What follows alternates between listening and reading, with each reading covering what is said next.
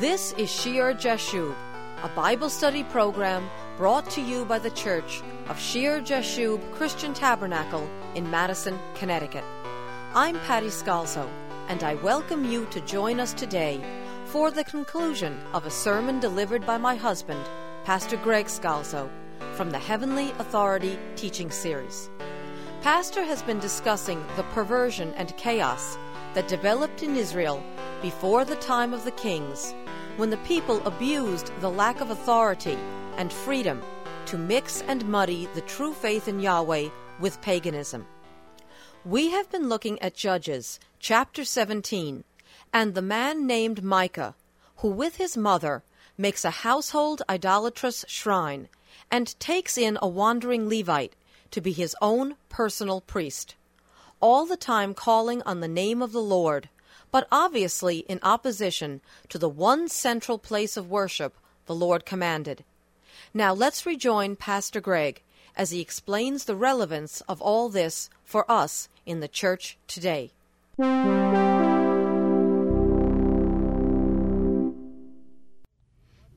It's partial religion. How many people today might say, gee, I would like to receive a blessing from Jesus, and yet see nothing wrong in reading their astrology report in the newspaper, or living outside of marriage, or playing with tarot cards, or saying, well, I'm a Christian, I like the Bible, and then talking about how they believe in evolution or believe in reincarnation.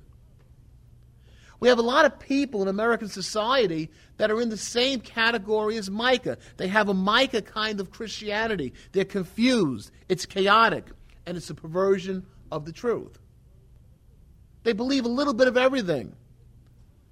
They believe in Jesus. They'll have a yin yang hanging from their car mirror, and they mix a little of this and a little of that. And they'll use the name of Jesus as freely as Micah and his mama used the name of Yahweh confusion, chaos. Now, we're not going to start today and look at what happens with Micah. We'll see his idolatry affects a whole tribe of Israel, where a whole tribe of Israel winds up staying and living. But we'll leave that, Lord willing, to the next time. I just want to close.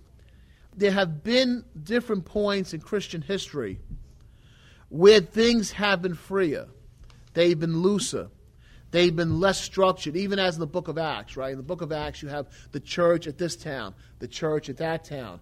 And at the churches, you would have elders and pastors, but you had no large authority or central authority structure. There was a lot of freedom in the spirit in the book of Acts. But as in Judges, some people will go astray. They'll go off on apostasies, tangents from the faith. And you also see that early on in Christian history. Early on in the history of the church, there were so many different different tangents that they would go off on, apostasies that came into the church. Gnosticism and people that were almost conversion Jehovah Witnesses today, Arianism. And so what happens is a fear. The fear is if the authority is too loose, if there's no hierarchy, if there's no structure, Look what these people do. They go off on this tangent and they say they're Christian, and that tangent they say is Christian. Many of the councils that were called in the early Christian church uh, what to deal with these apostasies, all these phony gospels that were coming up, different than the gospel of Matthew, Mark, Luke, and John, as people went off in different directions. And fear comes in because of the looseness and so what happens? To deal with it, strict, rigid structures develop in the church. Organizational things are formed to deal with the chaos among the people. And often, even as the kingship in Israel, when you had these structures built, what happened to the kingship eventually? Were all the kings like David? The kings became more and more evil. And they too then went into apostasy. And the very structure that's formed to deal with the looseness, with the freedom that apostasy is happening in, can itself become apostate. Structure, organization, institutions are only needed when each is unrestrained, when each person is undisciplined, when each person does what is right in his own eyes. The hearts of the people become hard. You have a Micah type of Christianity. So those in leadership look for structure and organization and hierarchy to restrain that Micah type of Christianity. But the question is should hard heartedness be characteristic of Christians? Should we be in a hard hearted situation requiring the structure of institutions? A Christian is supposed to, by definition, be soft hearted, disciplined, an obedient servant to God's word, and not led into all types of chaos, but rather led by the liberty and the freedom of the Holy Spirit.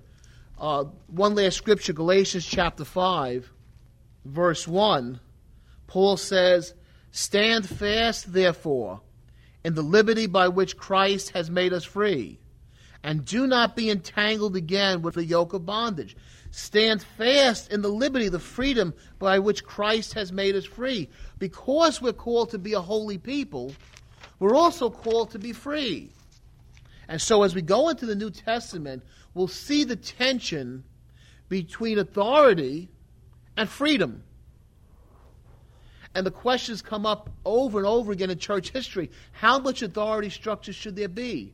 How much of an institution or organization should there be to have legitimacy and not have chaos, not have the tangents? I think central to knowing, this is the important point, central to knowing this and answering this question is to know what Jerusalem is to us.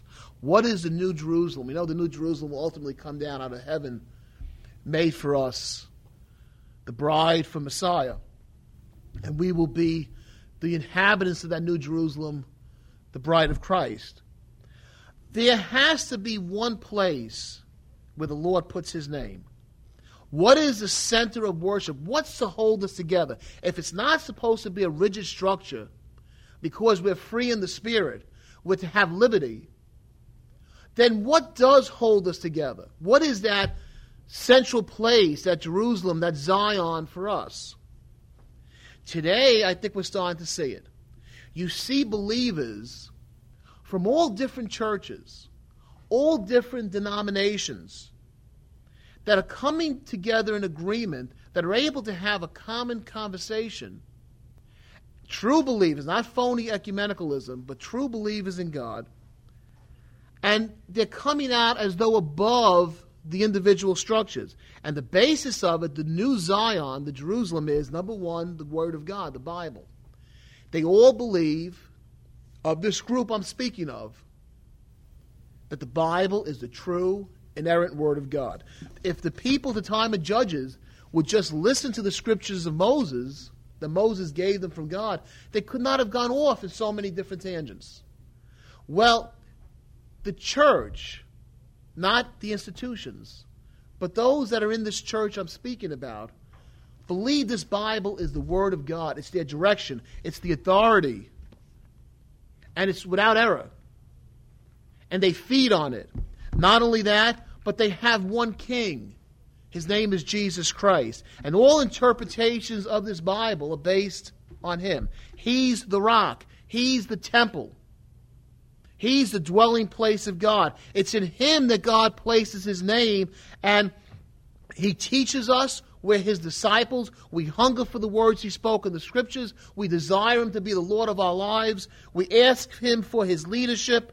We ask him for his salvation. We ask Him for His Lordship. So when you speak to these people, they're not speaking about this minister or this priest or this pope or this bishop. They're speaking about Jesus. He's the king, He's the temple. And they're identified by not only one word and one Lord, but by one Spirit, the Holy Spirit. They seek guidance from the Holy Spirit.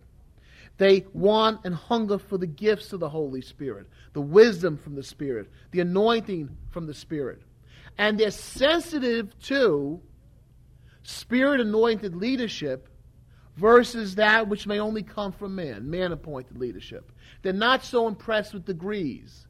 They're not so impressed with someone having hands laid upon them by some institution. Rather, they're searching for someone that God anoints to speak His word. So they're sensitive of the things of the Spirit. This group, that's the New Jerusalem for them. That's the Zion. And they can be from any institution, any church, but they agree on these things. This is essential elements the Word of God, the Son of God, the Spirit of God that holds them together. And they're not unorthodox. They desire the faith of their fathers. Actually, if you listen to what they believe and you hear it preached over the airwaves, they believe, we believe, what we believe really averages all the beliefs over all the centuries of all the denominations. It's not that because they're not restricted by their institutions, they've gone off on tangents. Rather, they fulfill what's in the creed of the faith of their fathers. Many in their institutions who are in leadership don't believe in that creed anymore. They won't believe in the founding principles. But those who are not bound by the institution adhere more to the creeds. They separate the traditions that are built up of men from the pure Word of God. And so they're not unorthodox, they're highly orthodox. Because all of Christianity is based upon Jesus Christ as Lord and Him only. And those in this group recognize the authority structure in the New Testament church of pastors and teachers and evangelists and elders. And they know that such structure is critical for the New Testament church, that there would be solid teaching, solid preaching to avoid Micah kind of Christianity. But why they recognize that, they see Jesus and Him only as the great shepherd and overseer of our soul. And a relationship with Him as all important, as preeminent over any organization. So when you ask such a person, and you can see this church happening nowadays. You can go into a Christian bookstore. You may not know what church that person goes to, but you speak a common language with them. You speak what the Word says. You speak about the Lord Jesus Christ, how He's the most important thing. And so you can be in freedom. You can be in liberty because you have that one site of worship. You know where Zion is. And if asked what you are, the first thing from your mouth will be, I'm a Christian. You're a follower of Christ. Because Jesus Christ is the God, our King, and He is above all else. That's the freedom then and the liberty in the Spirit.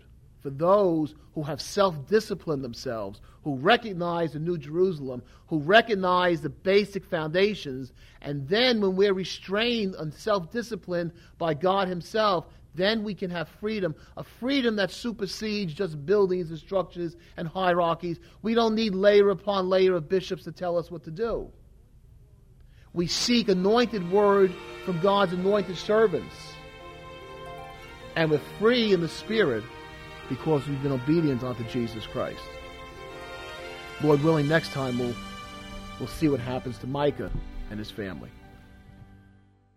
Our address is Shear Jashub Christian Tabernacle, Post Office Box 518, Branford, Connecticut 06405. And if you will be in the Madison, Connecticut area, we meet every Sunday at 10 a.m. at the Madison Memorial Hall on Meeting House Lane, just off Route 1. Please join us for our next broadcast of Shear Jashub.